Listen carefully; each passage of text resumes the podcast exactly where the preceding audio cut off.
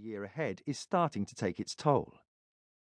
After we eventually make it to Claire's house, as I mindlessly start undoing what I think is the back wheel, he describes how I can make paper and ink from mushrooms.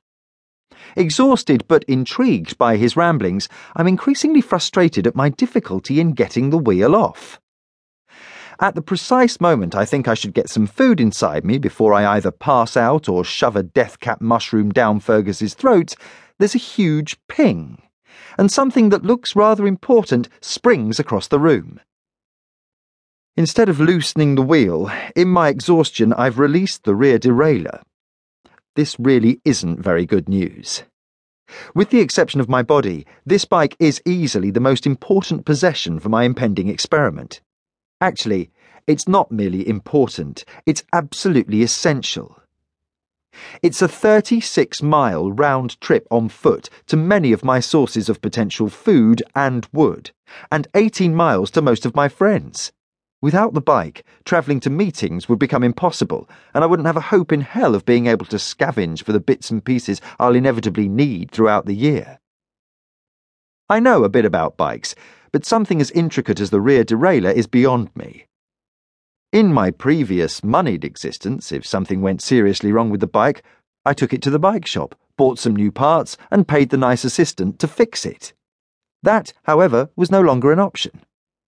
I'd spent the day talking to reporters about how for 6 months I'd been preparing myself to succeed in living without money for a year, and here I was, 4 hours before I'd officially started, lying, completely mentally and physically exhausted, beside a freshly mangled bicycle that was at the heart of my plans.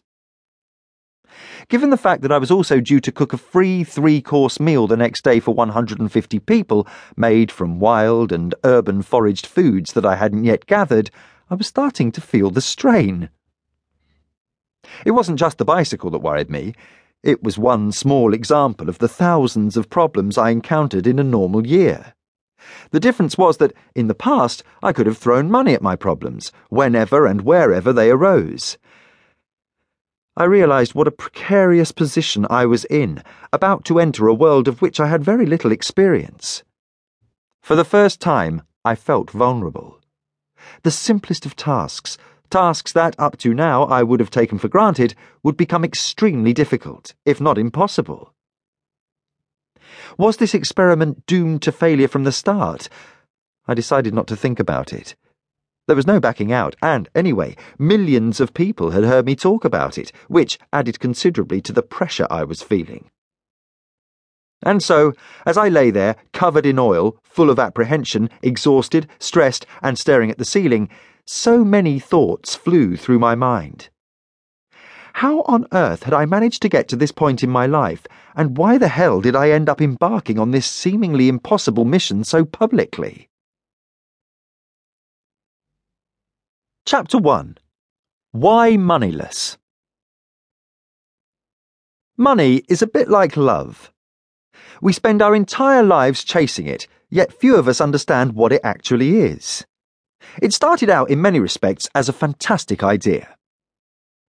Once upon a time, people used barter instead of money to look after many of their transactions. On market day, people walked around with whatever they'd produced. The bakers took their bread, the potters brought their earthenware, the brewers dragged their barrels of ale, and the carpenters carried wooden spoons and chairs. They negotiated with the people they hoped would have something of value to them. This was a really great way for people to get together, but it wasn't as efficient as it could have been. If Mr. Baker wanted some ale, he went to see Mrs. Brewer.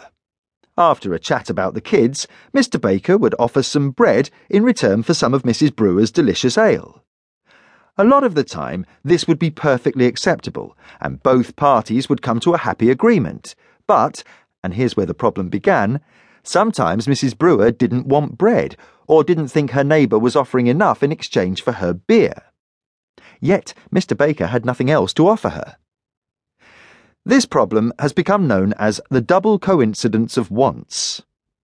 Each person in a transaction has to have something the other person wants.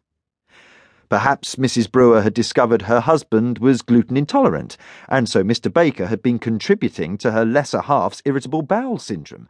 Or, rather than bread, she really wanted a new spoon from Mrs.